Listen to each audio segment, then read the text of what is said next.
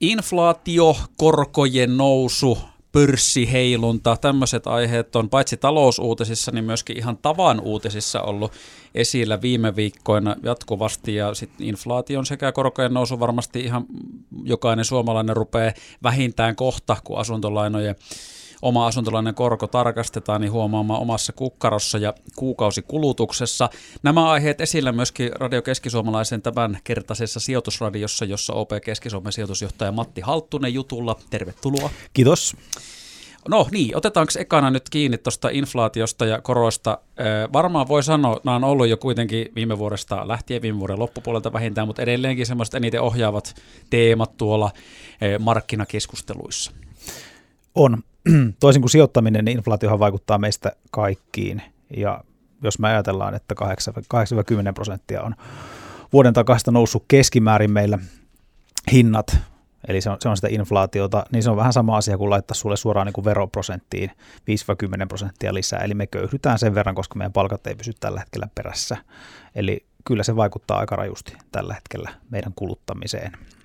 No inflaation yksi heijastushan on se, miten sitä pyritään suitsimaan. Tämänkin uskon, että jokainen on huomannut, eli keskuspankit joutuu reagoimaan siihen nostamalla korkoja. Ja EKP tässä nyt on pikkusen erilaisessa tilanteessa kuin Fed Yhdysvalloissa, johtuen siitä, että Euroopassa ja eurolla on omanlaiset haasteet verrattuna dollariin Jenkeissä. Mutta nyt ihan tuore juttu tämän viikon keskiviikko illasta Suomen aikaa. Fed eli Jenkkien keskuspankki kertoo, että se nostaa ohjauskorkoa 75 korkopisteellä vuosikymmeniin eniten. Mitä tämä tarkoittaa? Eilen lähti sokka irti niin sanotusti, ja ehkä minusta keskeistä oli se, että Fed myöskin totesi aika vahvasti, että niin kuin talous kestää nämä koronnousut. Me ollaan tällä hetkellä niin kuin semmoisessa tilanteessa, ja toki Yhdysvaltain keskuspankilla on huomattavasti parempi lähtö verrattuna vaikka eurooppalaisiin kollegoihin. Tehtävä on jonkin verran helpompi. Yhdysvalloissa kuitenkin mun mielestä se niin kuin datavirta ja niin kuin kuluttaminen on pysynyt aika niin kuin hyvällä tasolla, ja sitten liittovaltion talous, niin se selkeästi niin kuin kestää tämän tilanteen, mutta kertoo siitä, että niin kuin inflaatio ei välttämättä olekaan niin väliaikaista, mitä ajateltiin, ja sinänsä keskuspankinhan on hirveän helppo reagoida inflaatioon. Tehdään kaikki päinvastoin, mitä on tehty viimeiset pari vuotta, niin yleensä sillä kyllä inflaatio taittuu. No nyt kun tässä on ollut esillä tämä, että Fedillä on erilainen tilanne kuin EKPllä, eli Euroopan keskuspankilla. Tätä voisi pikkusen rautalangasta vääntää, että mitä se tarkoittaa. No tämä liittyy yhteisvaluutta euroon, sitten tämä liittyy siihen, että euromaat on erilaisessa vaikka niin kuin asemassa velkaantumisen suhteen. Taitaa olla sitten joku Italia ja Saksa ääripäitä toisistaan oikeastaan niin kuin kaikessa mahdollisessa. Miksi tavallaan tämä EKP on nyt tämmöisessä pulmallisessa tilanteessa? No se ehkä ylimääräinen haaste verrattuna Fediin on se, että tämä EKPn politiikka, raha- ja finanssipolitiikka, niin se vaikuttaa näihin lainakustannuksiin 19 taloudessa, joiden kaikkien perustekijät on erilaisia, ja EKP tällä hetkellä niin kuin näyttää uskovan, että se pystyy niin kuin estämään nämä korkoerojen leviämiset ilmoittamalla, että asiaa voidaan tarvittaessa puuttua, mutta tilanne on se, että EKP on niin kuin pakko reagoida tähän 8% inflaatioon. Ja silloin se tarkoittaa sitä, että pitää tehdä todella iso oikeastaan voi sanoa, että U-käännös siihen niin kuin nykyiseen politiikkaan. Ja sitten jos mietitään niin kuin euroalueella tiettyjä valtioita, niin meillä on kuitenkin menty aika kriisistä toiseen. Meillä on niin kuin velkaisuusaste on noussut käytännössä kaikissa euromaissa. Tämä on kyllä haastava harjoitus. Niin jokainen voi miettiä sitä, että jos on 100 triljoonaa velkaa, aiemmin korko on ollut 0 ja nyt se on vaikka 4, niin siitä joutuu maksaa aika paljon enemmän. Mä kysyn sun mielipiteen, kun sä olet sijoitusjohtaja tästä Case Italiasta, miten sä tämän näet, koska siis tässähän on nyt, tämä on varmaan faktaa, minkä voi kaikki allekirjoittaa, että Italia on hoitanut taloutensa huonosti, mistä kertoo tuo jäätävä velkaantumisaste, ja sitten kertoo myöskin se, että jos korot pikkusenkin nousee, niin Italia on maksuongelmissa, eli konkurssipartaalla. Nyt on sitten EKP:llä on oikeastaan tämä, kun sä puhuit siitä, että ei korkoerot lähde eri valtioiden välillä, varmaan nyt Saksa ja Italia on ne siellä toiset niin kuin ääripäissään olevat, niin ettei Italia joudu konkurssiin, niin käytännössähän EKPn pitää ostaa markkinoilta näitä Italian velkapapereita, eli elvyttää lisää taloutta. Niin samaan aikaan, kun pyritään tasapainottamaan tai tasetta pienentämään EKP:n osalta sitten kuitenkin, lisätään likviditeettiä markkinoilla ostamalla tietyn valtiopapereita. Eikö tämä pikkusen silleen niin kuin vähän ammutaan myös itteensä jalkaa? Onko tämä hyvä juttu? Mä en osaa sanoa, onko se hyvä juttu, mutta perinteisestihän Euroopan keskuspankilla on ollut yksi mandaatti ja se on hintavakaudesta huolehtiminen, eli käytännössä se, että inflaatio olisi noin 2%, vähän yli tai vähän alle. Sitten ei missään vaiheessa sanottu kovin vahvasti julkisuuteen, että niin kuin heillä olisi joku toinen mandaatti, niin kuin vaikka esimerkiksi rahoitusjärjestelmän pystyssä pitäminen euroalueella. Ja tähän, jos mennään vaikka siihen Italiaan, niin se on toisaalta myöskin kesän merkki, että vuonna 2019 oli Italia vahvasti otsikoissa. Ensimmäisen koronakevään jälkeen puhuttiin, että Italia lähtee eurosta viime kesänä, muistaakseni heinäkuussa, niin jopa meidän tuloskatsauksessa nostettiin Italian pankit esille, että eihän tämä tee mikään uusi juttu, tämä Italia sinänsä ole. Mutta ihan selvästi ollaan ruvettu spekuloimaan tällä hetkellä niin kuin Italian kyvyllä selvitä näistä veloista, ja Italian niin kuin haaste on se, että siellä on talous, BKT on muistaakseni vuoden 1999 tasolla tällä hetkellä, ja jopa Suomessa, missä kasvu on ollut verkkaista, on kuitenkin 30% ollaan sitä tasoa korkeammalla. Et siinä mielessä Italia on kyllä hoitanut asiat huonosti. Mä luulen, että EKP joutuu nyt jollain tasolla signaloimaan, että kuinka pitkään tämän tilanteen annetaan mennä. Et periaatteessahan niin kuin meillä vaihtoehdot on ääripäissä ne, että Italiaan annetaan mennä niin kuin semmoiseen kuntoon, että se euroero saattaa olla ihan todellinen, tai sitten vedetään joku kaniini hatusta, ja laittaisin kyllä rahat jälkimmäisen.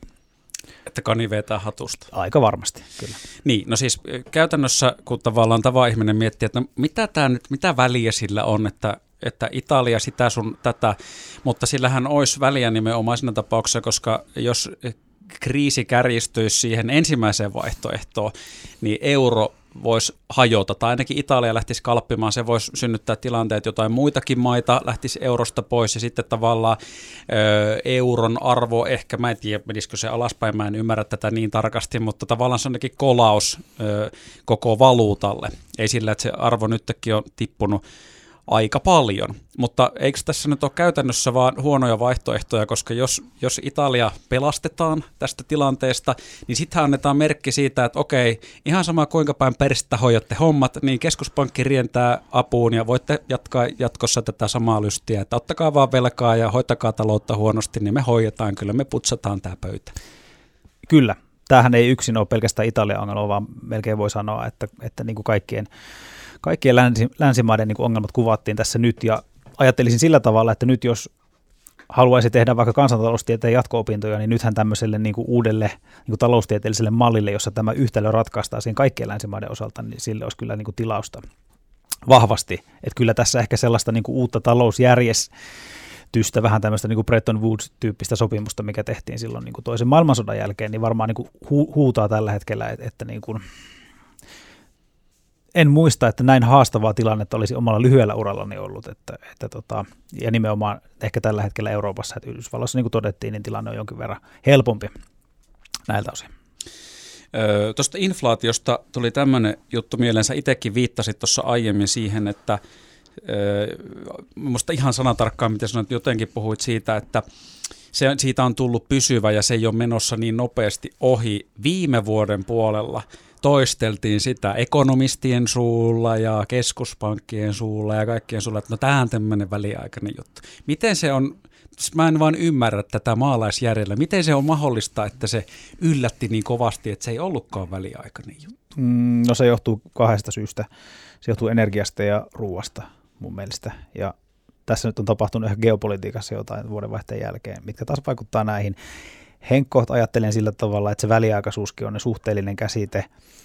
Tämä inflaatio ei johdu siitä, että meillä olisi kysyntä jotenkin niin kuin kovasti kasvanut, vaan mun mielestä tämä on niin kuin tarjontainflaatio, tai se johtuu siitä, että meillä ei ole tarjontaa riittävästi. Ja kun puhuttiin väliaikaisuudesta, niin puhuttiin siitä, että meillä on komponenttipulaa ja meillä tuotantoketjut ei toimi ja Kiina on niin kuin joka toinen kuukausi kiinni ja satamassa ei liiku tavara. Siihen päälle tuli nyt sitten niin kuin Venäjän hyökkäyksestä johtuva energiakriisi. Oli osittain käynnissä jo sitä ennen, ja sitten myöskin se, että meillä on tällä hetkellä niin kuin valtavasti niin kuin epävarmuutta näissä niin kuin toimituksissa, tietyissä niin kuin raaka-aineissa ja ruuassa, niin nämä vaikuttaa siihen. Mutta mä oon sitä mieltä, että niin kuin tämä tarjontasokki tulee väistymään, yritykset ostaa varastot täyteen tavaraa, ja sitten siinä käy sillä tavalla, että jossakin vaiheessa niin kuin kysynnän ja tarjonnan tasapaino palautuu, ja silloin se inflaatio rauhoittuu ihan varmasti. Todennäköisesti öljyä kelataan tuottamaan enemmän, mutta tämä menee ensi vuoteen. Et tavallaan se on niin suhteellisesti, ei tämä tule 8% tästä nyt seuraavaa 20 vuotta nousemaan. Et väitän, että vuoden päästä on eri tilanne. Lohdullisia sanoja. Ja, eikö vaan? Joo, toki siis vielä kun voisi ihan pommin varmasti jotain asiaa sanoa, niin aina olisi kivempi kuulla, että tämä tiedetään, että ensi vuonna näin käy. Hei, otetaan sitten, meillä on siis Sijoitusradiossa jututettavana OP Keski-Suomen sijoitusjohtaja Matti Halttunen, niin tässä on myöskin tullut kuulijaviestejä viime aikoina studioon liittyen näihin aiheisiin, mistä tässä on nyt puhuttu. Toki on puhuttu useita kuukausia viime vuoden puolella jo inflaatio, korkojen nousu ja yleinen tämmöinen epävarmuus markkinoilla, niin täällä on useampia viestejä, jotka käsittelee samoja aiheita. Täällä on kysytty, että mihin uskaltaa tai kannattaa sijoittaa tai kannattaako juuri nyt yhtään mihinkään, kun on niin epävarma tämä tilanne markkinoilla, niin mikä on näkemyksesi? No jos on epävarma tilanne markkinoilla, niin yleensä aina kannattaa silloin lähteä mukaan, mutta totta kai tietysti vähän tylsä vastaus, että riippuu sitä sijoitusajasta. On todettava, että meillä on niin älyttömiä geopoliittisia talouspoliittisia haasteita tällä hetkellä, että niin kuin toi ennustaminen, niin se on aika ylimielistäkin sanoa, että tietyllä tavalla asiat tulee menemään, mutta kyllä se niin kuin perussapluuna on se, että niin kuin tuo inflaatio tulee rauhoittumaan lähivuosina. Meillä on kuitenkin tällä hetkellä hinnoiteltu esimerkiksi korkoihin todella rajua nousua. Ei markkinoille tule yllätyksenä se, että joku niin Fed nostaa korkoja tietyllä tavalla. Kyllähän ne on kaikki hinnoiteltu sinne. Josta muuten esimerkki tällä viikolla, kun tuli tämä 75 korkopisteen nousu, niin kun korkojen nousuhan pitäisi olla osakkeille myrkkyä, niin Jenkeissä lähdettiinkin nousuun siitä. Kyllä. Vähän kummallinen se kertoo nimenomaan tästä. Toki tänään sitä on vähän paikattu myöskin sitä alaspäin. Kyllä. Joo, mutta yhtä kaikki, niin talouteen liittyy paljon epävarmuutta, mutta sitä epävarmuutta myös hinnoiteltu tosi paljon sinne markkinoille. Ja se, mistä ei ole puhuttu varmaan ikinä Sijoitusradiossa, on se, että nyt kun nuo korot on noussut, niin meillä on tullut kuule tiskialta aivan uusi tuote, eli siis korkorahastot, vanhan kunnon korkorahastot, missä aikaisemmin oli niin kuin 0 tuotto-odotus tästä ikuisuuteen, niin 4-5% alkaa saamaan korkorahastoilla tuottoa näillä nykyisillä oletuksilla. Meillä alkaa olemaan tämmöinen niin kuin varovainen omaisuusluokka jälleen käytössä. Ja jotain hyvääkin tästä korkojen noususta on. Eli tarkoittaako tämä nyt sitten sitä, että jos etsii semmoista jotain turvasatamaa, ja yleensähän meillä on spekulaatioissa kulta, tai sitten siis fyysinen kulta, tai sitten jotkut kiinteistöt, niin onko jopa tämmöiselle piensijoittajalle niin korkorahastot nyt semmoinen turvasatama, että vähän voi kamppailla inflaatio vastaan, mutta ei tarvitse pelätä sitä, että kaikki menee. On se paljon varteenotettavampi vaihtoehto kuin vaikka puoli vuotta sitten. Mä annan tästä esimerkin. Sammon pääomalaina Sammon riskillä, niin nähtiin semmoista 4,5% vuosituottoa sille. Eli semmoista kertoo niin kuin kaiken siitä, että missä niin kuin markkina tällä hetkellä menee. Olisi alkanut nollalla se tuotto puoli vuotta sitten. Että kyllä tällä hetkellä niin on kiinnostavia korkoratkaisuja, ja korkorahasto on tietysti helpoin tapa mennä sinne sisälle. No hei, nyt sitten konkretiaa vielä, kun joku miettii, ja näittenkaan varmaan hirveästi pelattukaan viime vuosina tylsien puuduttavien korkorahastojen. Miten niihin sijoitetaan? Miten käytännössä pitää toimia? No oman pankin mobiilipankkiin tai sitten verkkopankkiin, ja siellä on todennäköisesti lista erilaisia korkorahastoja, ja ehkä sillä tavalla tekisin tosiaan, että jos niinku sijoitushorisontti on niinku muutama vuosi, niin ottaisin varmaan jonkun niinku yrityslainoihin sijoittavan korkorahaston, ja niihin varmaan 50 pääsee kuussa aika hienosti mukaan. Silti sanon myöskin sen, että meillä on osakeindeksit tullut 20% alas vuoden alusta. Niissäkin on aika paljon tällä hetkellä hinnoiteltu kaikennäköistä myrkkyä, niin henkot olen aika kiinnostunut myöskin osakemarkkinoista, että jos pystyy sijoittamaan rahaa, ei pelkästään säästämään, niin pidemmällä sijoitusajalla, niin tällä hetkellä vaikka pankit ja terveydenhuolto, niin tosi hienoja yhtiöitä saa aika edullisesti. Joo, ja sehän on hajautus aina, mistä puhutaan. Kyllä. Ja sitten toki tämä aika, pitkä aika erityisesti, että töyssyt kuuluu matkaan, mutta välttämättä me ei nyt tässä yhteydessä tarvitse edes niitä käydä läpi. Mutta onko tämä siis korkorahastot vielä instrumenttina semmoinen, että jos tulee mieleen joku määräaikainen talletus, mä laitan vuodeksi fyrkat tonne, mä saan siitä prosentteja X sitten vuoden päästä, kun mä sen nostan, niin onko tämä vai onko siis, tarkoittaako rahasto sitä, että se voi kuitenkin niin kuin elää markkinoiden mukaan, että vuoden päästä sulla voi olla paljon enemmän kuin mitä sä sinne sijoitit, tai sitten sulla voi olla paljon vähemmän? Joo, juuri näin. Eli käytännössä me puhutaan korkorahastoissa siitä, me katsotaan aina sitä niin kuin juoksevaa tuottoa, eli siellähän on niin kuin sisällä korkoa maksavia papereita ja minkälaista keskimääräistä korkoa ne maksaa. Ja jos nyt ajatellaan, että vaikka tällä hetkellä meidän korkorahastossa vaikka juokseva tuotto olisi 4, eli ne paperit maksaa noin 4% korkoa. Mutta mikä siihen hintaan vaikuttaa on tietenkin se, että jos korot nousee, niin silloin se jälleenmyyntiarvo laskee, ja jos korot laskee, niin se jälleenmyyntiarvo nousee, eli se menee tavallaan ristiin. Ja tästä ei sinänsä tarvitse huolestua, koska se menee aina sen mukaan, miten markkina sitä niin kuin ennustaa. Ja tällä hetkellä ennustetaan että niin kuin korot nousee, niin tällä hetkellä esimerkiksi korkorahastoissa voi olla se tilanne, että korot ei nousekaan niin paljon kuin odotettu, jolloin tulee tuottoa myöskin sieltä kautta. Eli jos haikailee tämmöiseen joku takavuosien, että tein vuoden määräaikaisen talletuksen, sain 5% siitä, niin sä mainitsit ton Sampon, mikä nyt toki varmaan sitten ihan osakkeitakin kun miettii, niin yhtiönä on sieltä vähän riskisimmästä päästä suomalaista pörssiyhtiöstä, mutta jos on tämmöinen Sampoa koskettava rahasto, korkorahasto nyt kyseessä, niin voiko tavallaan olla yksittäinen pieni mitätön ihmissielu varma siitä, että siinä on joku tuotto sitten vuoden päästä tälle? Kyllä, eli siis se korkotuottohan tulee ihan varmasti, mutta sitten tavallaan mikä sitä voi heiluttaa, niin on tosiaan se, että jos niin kun korkomarkkinoilla tapahtuu jotakin tosi rajuja nousuja tai laskuja, mitä tällä hetkellä markkina ei osannut ottaa huomioon. Mutta ehkä niin tiivistäisin tämän korkorahastokeskustelun siihen, että varmasta nollasta on tultu kohtuuvarmaan tuottoon, että se on varmaan ehkä se muutos. Näin siis. Radio Keski-Suomalaisen sijoitusradio. Tänään meillä oli juttelemassa OP Keski-Suomen sijoitusjohtaja Matti Halttunen. Kiitos visiitistä. Kiitos.